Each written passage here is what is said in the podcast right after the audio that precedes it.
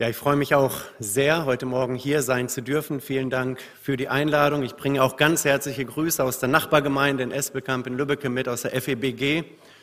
Und es ist wirklich schön, auch das zu erleben, wie wir als Gemeinden zusammenstehen, wie diese Einheit auch der Gemeinden in Esbekamp mehr und mehr gelebt wird. Ich glaube nicht nur auf Leitungsebene, sondern auch auf Gemeindeebene. Und das ist ein ganz, ganz großes Vorrecht.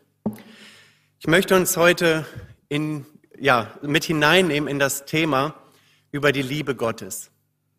Ja, der bekannte Theologe Karl Barth, einigen vielleicht bekannt, der auch Dietrich Bonhoeffer sehr stark geprägt hat, er saß eines Tages mit einigen guten Freunden zusammen und einer dieser Freunde wollte gerne Karl Barth etwas näher kennenlernen und fragt ihn, was ist der erhabenste und größte Gedanke, den du jemals über Gott hattest? Karl Barth überlegt etwas und gibt dann die Antwort, der erhabenste Gedanke, den ich jemals hatte, ist folgender. Jesus liebt mich ganz gewiss, denn die Bibel sagt mir dies. Ein Mann, der sich in Sphären der Theologie bewegt, die ich manchmal nicht nachvollziehen kann, bricht den Glauben runter auf das Wesentliche. Er weiß sich von Jesus geliebt. Gott ist Liebe. Und ich glaube, das habt ihr auch erlebt, die ihr euch habt taufen lassen. Auf ganz unterschiedliche Weise habt ihr es bezeugt. Gott ist Liebe. Gott ist euch begegnet. Und ich glaube auch viele von uns, die wir heute hier sind, haben genau das erlebt, dass Gott Liebe ist, dass Gott in seiner Liebe ganz individuell auf äh, ja einzigartige Weise ins Leben hineingesprochen hat und viele haben diese Liebe Gottes erfahren und leben in dieser Liebe.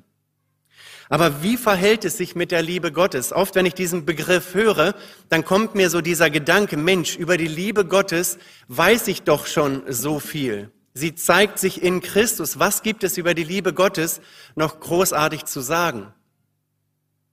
Ich habe eine Begebenheit gelesen, da ist eine Mutter, die kommt morgens an den Frühstückstisch und sieht da einen Zettel auf dem Tisch auf ihrem Platz liegen von ihrem Sohn Bradley. Und dieser Zettel ist eine Rechnung, wo der Sohn der Mutter einiges in Rechnung stellt. Und da steht Folgendes drauf. Für Erledigungen 25 Cent, für gutes Benehmen 10 Cent, für Musikunterricht 15 Cent, für Extras 5 Cent, insgesamt 55 Cent. Die Mutter schaut sich den Zettel an, lächelt etwas, sagt nichts dazu. Und was passiert einige Stunden später? Das Mittagessen kommt. Beim Mittagessen findet dieser Bradley äh, seine Rechnung und 55 Cent auf seinem Platz liegen. Und daneben findet er eine weitere Rechnung liegen von seiner Mutter. Und auf dieser Rechnung steht für die Pflege während des Scharlachfiebers nichts. Dafür, dass sie gut zu ihm war, nichts. Für Kleidung, Schuhe und Spielsachen nichts. Für sein Spielzimmer nichts. Für seine Mahlzeiten nichts. Insgesamt nichts. Und ich finde, diese Begebenheit ist ein unglaublich schönes Bild für die Liebe Gottes zu uns Menschen. Ja, welch eine Liebe hat uns Gott erwiesen, dass wir seine Kinder heißen dürfen. Ich möchte mit uns kurz über zwei Gedanken nachdenken. Auf der einen Seite über den Gedanken, Gott liebt, aber auf der anderen Seite auch über den Gedanken, äh, liebe Gott. Ja, und gerade wenn wir über den ersten Gedanken Gott liebt nachdenken, wenn wir versuchen, Gott zu begreifen, zu verstehen, ähm, dann kommen wir an dem Punkt der Liebe Gottes nicht vorbei. Dann kommen wir an dem Vers aus Johannes 3, Vers 16 nicht vorbei, wo es heißt, denn also hat Gott die Welt geliebt, dass er seinen eingeborenen Sohn gab, damit alle, die an ihn glauben, nicht verloren werden, sondern ewiges Leben haben. Da kommen wir nicht drum rum. Ein Campbell Morgan sagte mal, Zitat, ich habe es euch mitgebracht, dass in Bezug nehmend auf, auf Johannes 3, Vers 16, dass dies ein Text ist, über, ich, über den ich nie versucht habe zu predigen, obwohl ich immer wieder um ihn herumgegangen bin. Er ist zu groß. Wenn ich ihn gelesen habe, gibt es nichts mehr zu sagen. Wenn ich nur wüsste, wie man ihn liest, um in den Ohren der Menschen einen Sinn zu erzeugen, gäbe es nichts, worüber man predigen könnte. Ja, Gott ist Liebe. Gott hat seine Liebe in Jesus Christus gezeigt. Jesus Christus hat seine Liebe gezeigt, indem er sich entschieden hat, auf diese Erde zu kommen, indem er sich entschieden hat, den Weg ans Kreuz zu gehen, um für unsere Schuld zu sterben, damit wir Kinder Gottes heißen dürfen damit wir unverdient dieses unendlich große Geschenk für uns in Anspruch nehmen dürfen und vom Tod zum Leben durchdringen können. Ich denke, wenn wir an den Begriff der Liebe denken, dann, dann ist da eine unglaublich große Vielfalt enthalten. Ja, ich liebe meine Frau, ich liebe meine Kinder, ich liebe die Gemeinde, ich liebe meine Hobbys, äh, ich liebe vielleicht das Haustier, den Beruf und vieles, vieles mehr. Die Bibel gebraucht auch ganz unterschiedliche Worte. Ja, Philia, Eros, Agape, Sorge und viele mehr, wo man einfach merkt, es gibt unglaublich viele verschiedene Facetten der Liebe. Es gibt die freundschaftliche, ähm, die, die ähm, leidenschaftliche, die bedingungslose Liebe und vieles mehr. Aber wenn man sich dann den Begriff der Liebe anschaut, dann merkt man, dass derjenige, der liebt, auch ein sehr starkes Gefühl dem Liebenden gegenüber hat. Ja, man fühlt sich zu jemandem hingezogen. Man möchte da sein, wo die Person ist, die man liebt. Ja, ich bin jetzt äh, 16 Jahre verheiratet und es wird nicht besser. Und ich glaube, das können viele bezeugen, die lang verheiratet sind und die lieben. Man möchte da sein, wo der andere ist. Ich habe im letzten Jahr einen Antrag zur Kur gestellt und wir haben fünf Kinder, zwei äh, mit gewissen Auffälligkeiten. Wir haben keinen Platz bekommen. Ich habe es dann umgestellt auf mich alleine, die Kur. Und ich musste dann drüber nachdenken, nachdem ich einen Platz an der Ostsee bekommen habe. Willst du das wirklich? Drei Wochen getrennt zu sein von Menschen, die du liebst. Und ich habe es wieder umgestellt und habe jetzt doch einen Platz für die ganze Familie bekommen. Warum? Weil ich meine Familie liebe. Und ich möchte nicht losgelöst von meiner Familie drei Wochen alleine irgendwo im Nirgendwo sein.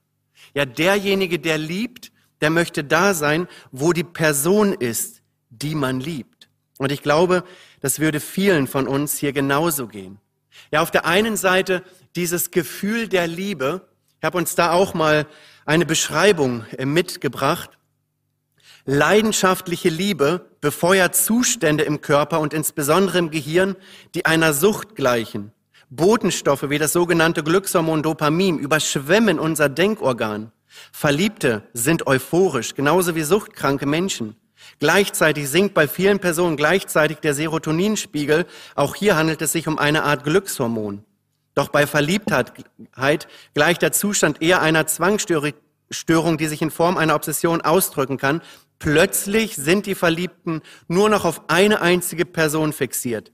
Alle Gedanken kreisen nur noch um sie vor allem für das soziale Umfeld oft genauso verwunderliches wie schmerzliches Erlebnis. Ja, ist ein bisschen überspitzt dargestellt, aber vielleicht kennt ihr das. Vielleicht gibt es auch in der Gemeinde Leute, die durch gerade so eine Phase geben, wo es nichts links und rechts gibt. Es gibt nur eine Person und mehr nicht. Ja, also ich glaube, da sieht man allein schon in dieser Beschreibung, dass echte Liebe das Herz entzündet ja, wenn man für jemanden etwas empfindet, dann geht das ganz, ganz, ganz tief äh, ins Herz hinein und es tut dann weh, wenn diese Liebe nicht erwidert wird. Und wenn wir dann schauen, wie emotional ist die Liebe Gottes, wie emotional ist die Liebe von Jesus Christus zu uns, dann sehen wir, wie tief diese Liebe ist dass Jesus Mensch wird, dass er den Zustand sieht, zum Beispiel von Jerusalem, und er muss weinen, weil sie eben losgelöst von ihm ihr Leben leben. Aber auf der anderen Seite sehen wir genauso auch die Entscheidung zum Lieben. Ja, wir, ich denke alle, wir begegnen in unserem Leben Menschen, die nicht immer liebenswert sind. Menschen, die uns vielleicht wehgetan haben, die uns verletzt haben. Und damals bei Jesus war es genauso. Er begegnete viele, viele Menschen, obwohl er sündlos war, die ihm Unrecht getan haben, die ihm ins Gesicht gespuckt haben, die ihn geschlagen haben, die wirklich nur Böses wollten. Und dennoch hat Jesus sich entschieden, ich werde trotzdem lieben. Nicht Auge um Auge, Zahn um Zahn, sondern ich liebe trotzdem. Ja, Franz von Assisi, ähm, von ihm wird überliefert, ähm, dass er verständlicherweise wird uns genauso gehen, Angst vor Aussatz gehabt hat. Und eines Tages war er auf einer Straße unterwegs und sah ihm entgegenkommen einen Mann, der Lepra hatte. Und er dachte innerlich, am liebsten würde er einen Bogen um diesen Mann herum machen, äh, der schon wirklich sehr krank und weiß aussah. Und innerlich schreckte er davor zurück. Ja, er hatte Angst, sich anzustecken. Aber dann hat er eben darüber nachgedacht, so wird es überliefert, hat sich zusammengerissen innerlich, ist auf diesen aussätzigen Mann zugegangen, hat ihn umarmt und ist des Weges weitergegangen. Er hat dann der Überlieferung nach nochmal zurückgeschaut, hat den Mann dann nicht mehr gesehen. Für ihn selber seine Interpretation war, dass er Jesus begegnet ist und dass Jesus quasi seine Liebe auf den Prüfstand gestellt hat. Ja, es gibt Situationen, glaube ich, in unserem Leben, in Ehen, in Familien, im Umfeld, wo wir uns eben bewegen, wo man sich vielleicht auseinandergelebt hat. Ja, wo man sich entfremdet hat, wo man vielleicht ganz tief verletzt wurde und wo man dann sagt, dann mache ich lieber einen Bogen um diese Person herum. Aber da braucht es die Entscheidung zu lieben. Nicht zu lieben, weil der andere es verdient hat, sondern zu lieben, weil wir zuerst geliebt wurden von dem Herrn Jesus Christus, weil die Liebe Gottes in unsere Herzen, die wir zu Jesus gehören, ausgegossen wurde. Es heißt so schön in 1. Johannes 4, Vers 16, und wir haben erkannt und geglaubt die Liebe, die Gott zu uns hat. Also er hat sie zu uns. Es ist, es ist Präsenz. Es ist nicht die Vergangenheit, als wir die Entscheidung getroffen haben. Da hat er uns geliebt. Es ist nicht die Zukunft. Er wird uns lieben. Nein, er liebt uns jetzt in dieser Sekunde, in diesem Augenblick sind wir alle von Gott geliebt. Gott ist Liebe und wer in der Liebe bleibt, der bleibt in Gott und Gott in ihm. Ja, die Liebe Gottes ist der Maßstab der Liebe für mein persönliches Leben. Und an diesem Maßstab will ich mich orientieren, egal wie andere Menschen mit mir umgehen. Ich will von Jesus lernen, was es heißt, echt zu lieben. Ja, nicht nur, wenn ich zurückgeliebt werde, sondern auch in Situationen, wo vielleicht eine Verletzung da ist, wo die andere Person nicht liebenswert ist. Und dann kurz davor, in einem Vers heißt es dann auch in 1. Johannes 4, ihr Lieben, Lasst uns einander lieb haben, denn die Liebe ist von Gott und wer liebt, der ist aus Gott geboren und kennt Gott. Wer nicht liebt, der kennt Gott nicht, denn Gott ist Liebe. Darin ist erschienen die Liebe Gottes unter uns, dass Gott seinen eingeborenen Sohn gesandt hat in diese Welt, damit wir durch ihn leben sollen. Darin besteht die Liebe. Nicht, dass wir Gott geliebt haben, sondern dass er uns geliebt hat und gesandt seinen Sohn zur Versöhnung für unsere Sünden. Ihr Lieben, hat uns Gott so geliebt, so sollen auch wir untereinander lieben. Ja, welch eine Beschreibung der Liebe Gottes. Ja, Gott ist in seinem ganzen Wesen durchdrungen von Liebe. Gott hat aus Liebe die Welt geschaffen. Gott hat aus Liebe alles so wunderschön gemacht. Gott hat aus Liebe einen Bund mit Noah geschlossen, einen Bund mit Abraham geschlossen, einen Bund mit seinem Volk geschlossen. Gott hat aus Liebe immer wieder Gericht geübt, damit die Menschen erkennen, wie gut, wie liebevoll Gott eigentlich ist. Und Gott ist auch aus Liebe manchmal schwere Wege mit dem Volk Israel, aber auch mit einzelnen Menschen gegangen, um seine Liebe zu zeigen. Ja, Gott hat aus Liebe, trotz meiner vielen Sünden, die ich in meinem Leben begangen habe und auch begehe, seinen Sohn gesandt, damit ich Frieden mit Gott haben kann, damit ich versöhnt als geliebtes Gotteskind meinen Alltag erleben darf. Und aus Liebe hat Gott eine himmlische Heimat bereitet für die, die ihn lieben. Eine, eine Wohnung persönlich zugeschnitten auf jeden Einzelnen und aus Liebe hat Gott seinen Heiligen Geist gegeben, der uns jetzt den Willen Gottes offenbart und der uns jetzt in seine Wahrheit führt und leitet. Ja, welch eine Liebe muss das sein. Welch ein liebender Gott, der in der Heiligen Schrift beschrieben wird. Gott liebt. Gott hat uns zuerst geliebt. Gott hat uns bedingungslos geliebt. Und wir Menschen machen oft unsere Liebe dem, äh, von dem anderen äh, abhängig. Ein alter Mann, circa 90 Jahre alt, wurde einst gefragt, haben Sie den Herrn Jesus lieb? Dieser Mann überlegt kurz und sagt, ja, ich habe den Herrn Jesus lieb, aber es gibt noch etwas viel Besseres. Und der Freund fragt, was kann es Besseres geben, als dass Sie Jesus Christus lieb haben? Und er sagte, Jesus hat mich lieb. Und ich glaube, das stellt alles in die richtige Reihenfolge. Ich als Vater, ich liebe meine Kinder vom ersten Tag an. Absolut bedingungslos.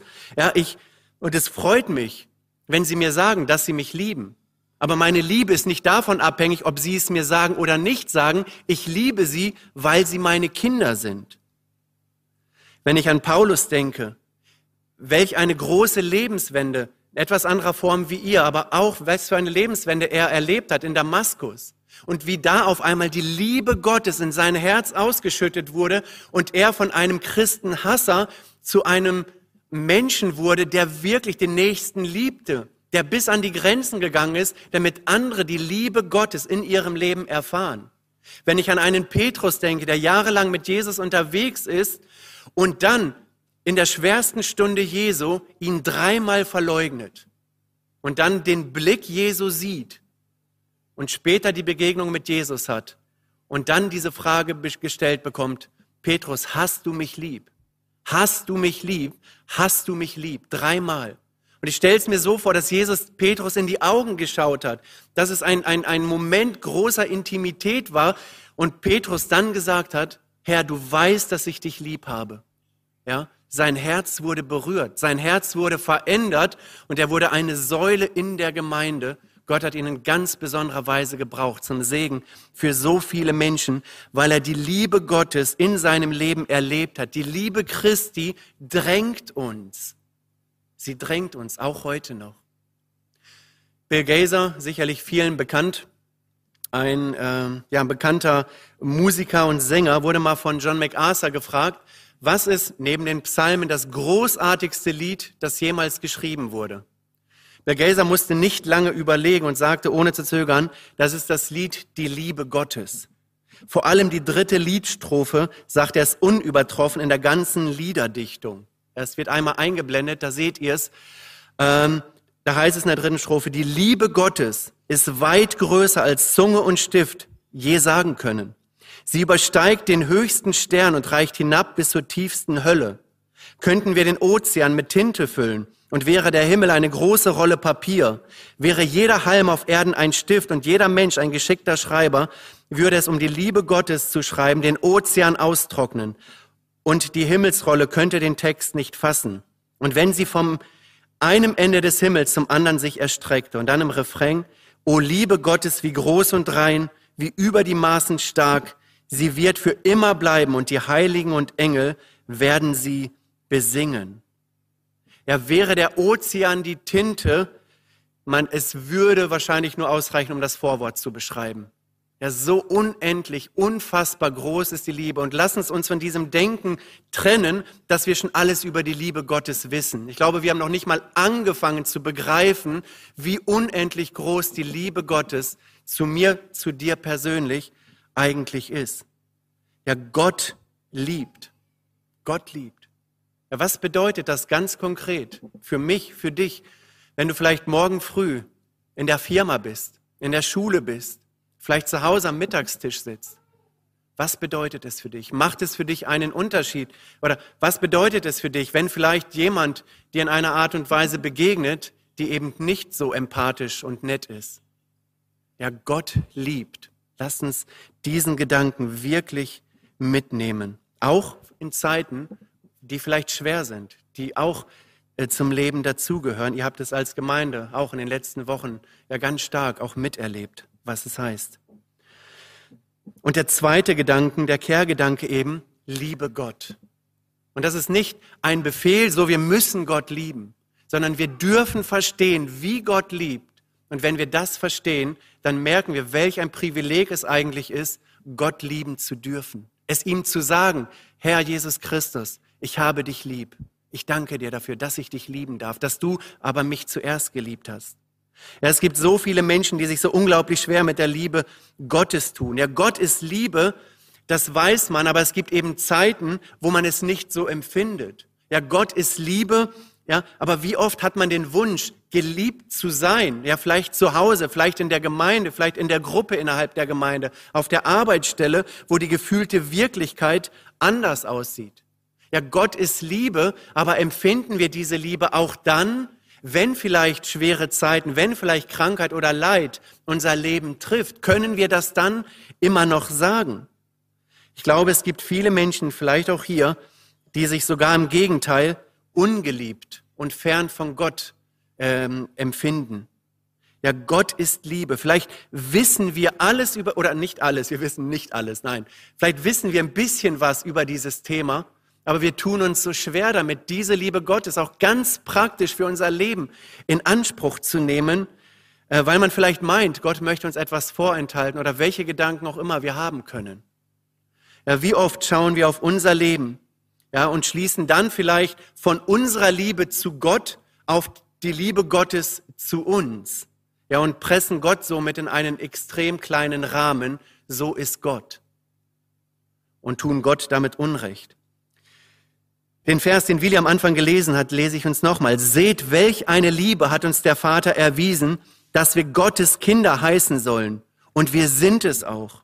Darum erkennt uns die Welt nicht, denn sie hat ihn nicht erkannt. Gott, habe ich schon gesagt, hat seine Liebe in Christus gezeigt und er hat jetzt die Gläubigen zu seinen Kindern gemacht. Man muss sich das mal auf der Zunge zergehen lassen, was es bedeutet, dass Menschen Kinder Gottes äh, zu Kindern Gottes gemacht werden. Und hier wird es nochmal bestätigt, wir sind es auch. Wir brauchen nicht daran zu zweifeln, wenn wir den Glauben an Jesus Christus haben. Ich erinnere mich an ein Seelsorgegespräch mit einer Person, die mir gesagt hat, ich bin schon lange, lange Zeit, viele, viele, viele, viele Jahre mit Jesus unterwegs, aber ich kenne nicht das Gefühl der Heilsgewissheit. Ich habe noch nie Heilsgewissheit gehabt. Ja, das ist, das ist traurig, das ist zum Weinen, weil es hier doch heißt, und wir sind es auch. Was brauchen wir noch mehr als diese Zusage Gottes für unser Leben? Ja, wie oft handeln wir wie der Junge, der hier eingeblendet wird, ähm, ja, der quasi vor dem Vater steht ähm, und der dann sagt, also der Vater steht mit ausgestrecktem Armen vor dem Sohn, ja, und er möchte, dass der Sohn in seine Arme kommt und er sagt, sorry Papa, aber ich kann deine Liebe erst annehmen, wenn ich ein besserer Mensch geworden bin. Komm zurück, wenn ich es verdiene. Ja, das ist manchmal eine gelebte Realität, die aber nichts mit der Heiligen Schrift zu tun hat. Die Bibel sagt, Gott hat uns zuerst geliebt. Ja, und weil er uns zuerst geliebt hat, ähm, dürfen wir lieben und immer wieder in seine ausgestreckten Arme zurückkommen. Und dann dürfen wir es ihm sagen, wenn wir das verstehen. Danke, lieber Herr Jesus Christus, dass du mich zuerst geliebt hast. Danke, dass ich am Kreuz sehen kann, welch ein liebevoller Herr du bist. Und ich möchte diese Liebe für mich in Anspruch nehmen. Für diesen Tag, durch den ich jetzt gehe, für die Woche, die vor mir liegt. Ich möchte in deiner Liebe leben. Gib mir dieses Bewusstsein und gib mir ähm, äh, dieses Wissen, von dir geliebt zu sein und hilf mir, in deiner Liebe zu leben. Und ich glaube, wenn wir anfangen, diese Dinge im Gebet immer und immer wieder zu bewegen, dann wird es einen Unterschied machen. Und es wird verändert sein. Wir werden vielleicht großzügiger sein mit dem Nächsten. Wir werden auf jeden Fall sanftmütiger, liebevoller werden, weil die Liebe Gottes uns dazu drängt. Ich habe vorhin gesagt, es gibt verschiedene Situationen, die dazu führen können, dass wir an der Liebe Gottes zweifeln.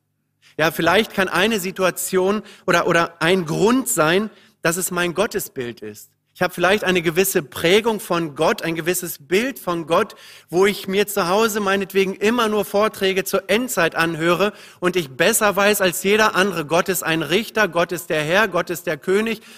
Jeder wird eines Tages vor seinem Thron stehen und ich beschäftige mich nur damit in einer gewissen Einseitigkeit und es macht mir zu schaffen und ich bin von Angst getrieben, weil ich weiß, Gott ist Richter. Ja, Gott ist Richter und da gibt es nichts dran zu deuten äh, oder, oder umzuinterpretieren.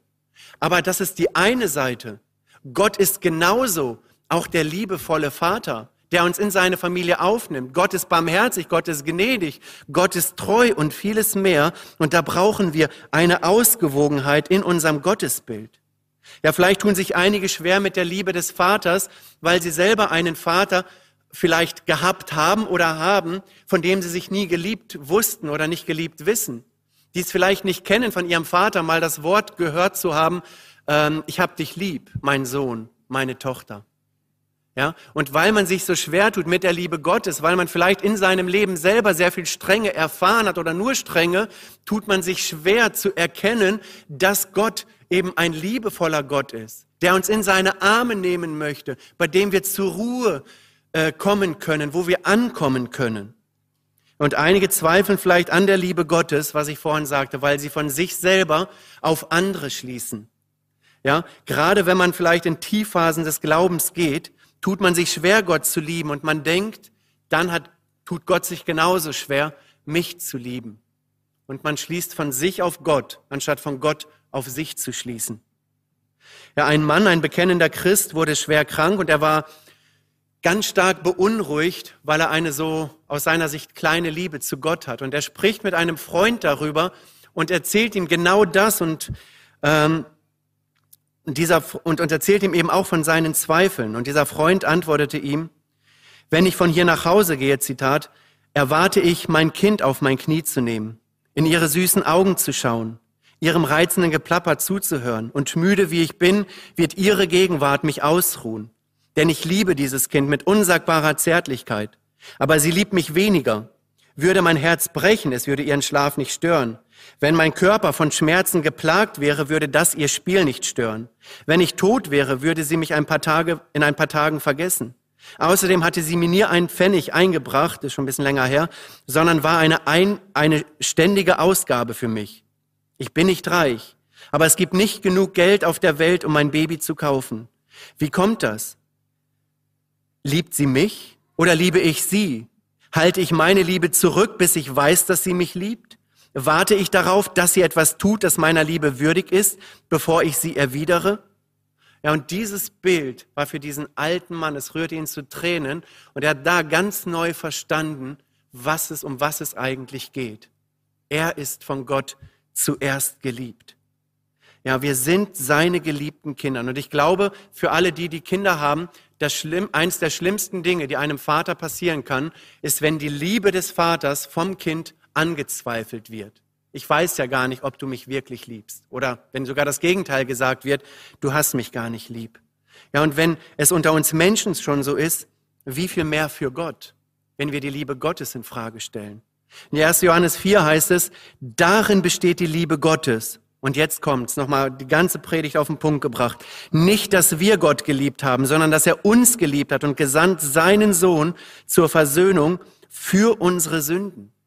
Ja, und wenn diese Liebestat des Vaters nicht ausreicht, ja, was um alles in der Welt soll denn Gott noch tun, damit wir begreifen, dass er uns liebt, dass er dich liebt und dass wir ihn jetzt ebenso lieben dürfen? Ja, bezeichnend ist die Situation von Maria und Martha. Ja, Lazarus ist gestorben und sie schicken jetzt einen Boten zu Jesus und diese Boten sagen nicht, Herr, Lazarus, der dich geliebt hat, ist verstorben sondern der Bote soll sagen, Herr, der, den du liebst, der ist gestorben. Es geht in erster Linie um die Liebe Jesu zu Lazarus, Lazarus und auch in unserem Leben um die Liebe Gottes äh, zu uns. Ja, und dann eben, wenn es um die Liebe des dreieinen Gott geht, komme ich an einem Vers nicht vorbei. Den muss ich hier auch gelesen haben, aus Römer 8, Vers 38. Denn ich bin gewiss, für mich ein Gipfelvers, dass weder Tod noch Leben, weder Engel noch Mächte, noch Gewalten, weder Gegenwärtiges noch Zukünftiges, weder Hohes noch Tiefes, noch irgendeine andere Kreatur unterscheiden kann von der Liebe Gottes, die in Christus Jesus ist, unserem Herrn. Also er ringt hier quasi nach Worten, die ganzen extremen äh, Begriffe gebraucht, der weder hohes noch tiefes, weder gegenwärtiges noch zukünftiges und alles, was dazwischen ist. Es gibt nichts in deinem und in meinem Leben, das uns trennen kann von der Liebe Gottes. Das ist das, was die Schrift sagt. Und da gilt es für uns zu hinterfragen, wen lieben wir? Lieben wir die Gaben oder lieben wir den Geber? Vor vielen Jahren haben wir Besuch aus Kanada bekommen und sie haben immer Süßigkeiten aus Kanada mitgebracht dass die Verwandtschaft kam, das hat mich eigentlich gar nicht interessiert. Ja, die Vorfreude war auf die Süßigkeiten da. Und wenn ich dann erstmal diese kanadischen Kaugummis in der Hand hatte, die wahrscheinlich gar nicht so gut geschmeckt haben wie die hier aus Deutschland, aber sie waren aus Kanada, dann habe ich mich über die Gabe gefreut. Und das müssen wir eben auch oder dürfen wir begreifen, müssen wir begreifen. Es geht nicht um die Gaben, es geht nicht um ein reich beschenktes Leben, es geht nicht um Wohlstand. Es geht um so viel mehr, es geht um den Geber. In einer Begebenheit ähm, es gibt ein, ein, ein, ein Harry Moorhouse, ein, ein ehemaliger Taschendieb, damals Erweckungsbewegung hat er gelebt und hat dann auch verkündigt, war unterwegs und hat halt ähm, dann gepredigt, wie man das damals gemacht hat, von Gemeinde zu Gemeinde ist man gezogen hat gepredigt. Und irgendwann war er auch in der Gemeinde von dem bekannten Evangelisten äh, Moody. Und Moody hatte Zweifel, soll ich ihn predigen lassen, ja oder nein, und hat sich dann doch überwunden, okay, du darfst predigen. Moody selber war dann nicht da und Moorhouse hat dann gepredigt und Moody kam dann später nach Hause und hat seine Frau gefragt, wie war's denn? Wie hat denn der Moorhaus gepredigt? Und die Frau sagte, er predigt etwas anders als du. Er predigt, dass Gott Sünder liebt. Und Moody antwortet seiner Frau, er irrt. Er irrt. Ähm, und die Frau sagte dann, bilde dir erst dann ein Urteil, wenn du ihn selbst hast predigen hören. Alles, was er sagt, belegt er mit der Bibel. Und Moorhaus bekommt die Möglichkeit, nochmals in der Gemeinde zu predigen. Und Moody ist jetzt dabei. Und anstatt dass, ähm, und Moody sagte dann, oder er predigt dann über den Text aus Johannes 3, Vers 16, denn so sehr hat Gott die Welt geliebt. Und Moody sagte später folgendes, Zitat, aber anstatt nun seine Predigt in erstens, zweitens und drittens einzuteilen, wie es der üblichen Art der Prediger entsprach, ging Moorhaus von der Schöpfungsgeschichte bis zur Offenbarung, um zu beweisen, dass Gott die Sünder liebe. Und ehe er damit noch zu Ende war, hatte er zwei oder drei meiner Predigten bereits völlig widerlegt. Also Moody hat gelehrt, dass Gott nicht nur die Sünde, sondern auch den Sünder hasse. Ja, und man sagt, und er sagt dann, bis zu diesem Augenblick hatte ich nicht gewusst, wie sehr Gott uns liebt. Mein Herz fing an zu tauen und ich konnte die Tränen nicht zurückhalten. Und Moody soll dann am Ende aufgesprungen sein und zu Moorhaus gesagt haben, komm eine ganze Woche wieder, predige jeden Tag über, diesen, über, über die Liebe Gottes. Und er hat das gemacht, eine ganze Woche über Johannes 3, Vers 16 äh, gepredigt. Und an einem Abend sagte er dann, der Murhaus, meine Freunde, eine ganze Woche lang habe ich jetzt versucht, euch zu sagen, wie sehr Gott euch liebt. Aber ich kann es nur mit einer armseligen, stammelnden Zunge erklären. Ja, und von diesem Zeitpunkt an wird über Moody berichtet, dass er sich komplett verändert hat, dass seine Predigten sich komplett verändert haben, dass er ja ein Apostel der Liebe geworden ist. Und das wünsche ich uns. Damit möchte ich auch äh, langsam zum oder möchte ich zum Schluss kommen. Ja, wer nicht liebt, der kennt Gott nicht, heißt es in 1. Johannes 4, Vers 8. Denn Gott ist Liebe. Ja, die Liebe Christi, sie drängt uns. Und wenn sie uns nicht drängt, dann dürfen wir überprüfen, wie ist denn meine Liebe zu Christus? Und wir dürfen unser Herz neu ausrichten.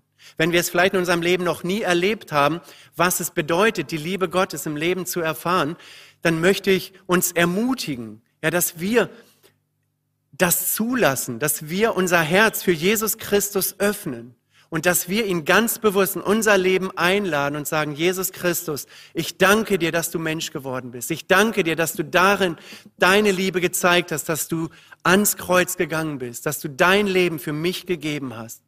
Und ich erkenne, dass ich von dir getrennt lebe. Ich erkenne, dass ich deine Liebe in meinem Leben noch nicht erlebt habe. Komm du in mein Leben. Vergib mir meine Schuld und schenk, dass ich in meinem Leben erfahre immer wieder neu, was es heißt, in deiner Liebe zu leben. Ich möchte uns ermutigen, dass wir als geliebte Kinder Gottes auch diesen Festgottesdienst verlassen. Und dann drängt sie uns. Dann gehen die Vorurteile weg aus der Liebe Christi heraus. Weg mit den Vorurteilen, weg mit den Reden hinter dem Rücken über andere Menschen. Weg mit irgendwelchen komischen Kommentaren, die niemanden etwas weiterbringen über irgendwelche äh, Personen. Hin zur echten Liebe, mit der Christus uns geliebt hat. Ja, Jesus liebte Menschen er liebte jeden Menschen, egal welchen Stand in der Gesellschaft, egal ob gesund, egal ob krank, egal ob Probleme oder nicht Probleme. Jesus liebte bedingungslos. Ja, einer der ersten Blicke, und das finde ich so schön, in der Bibel oder die ein Bild auf Gott werfen, ist eben die Situation, wo Adam und Eva gesündigt haben und Gott dann Adam fragt, Adam, wo bist du? Und ähm, ein Lehrer, der hat mal diese, diese Frage vor seiner Bibelschulklasse kommentiert und sagte dann, du kannst niemals ein Prediger sein, wenn du es so liest, als ob Gott ein Polizist wäre. Lesen Sie es so, als wäre, ein Gott, als wäre Gott ein Vater mit gebrochenem Herzen, der ein verlorenes Kind sucht. Adam, wo bist du? Und die Frage hat Gott auch mir gestellt mit 20 Jahren. Gerd, wo bist du? Ja, und ich durfte Gott Antwort geben. Und mein Leben wurde neu. Ja, und ich darf jetzt ein Leben mit Jesus Christus führen. Eine Dankbarkeit, die ich mit Worten nicht wirklich beschreiben kann. Ja, Gott liebt. Lasst uns auch in dieser Liebe Gottes leben. Das wünsche ich uns und das wünsche ich auch euch. Ja, diese Taufe ist ein Doppelpunkt für euer Leben. Und jetzt dürft ihr in einer Beständigkeit immer wieder neu euch auf dieses Abenteuer einlassen, dass Gott die Liebe ist, dass Gott euch bedingungslos liebt, egal durch welche Krisen ihr auch in eurem Leben gehen werdet. Und glaubt mir, es werden Krisen kommen. Aber zweifelt nie an der Liebe Gottes. Liebt Gott. Amen.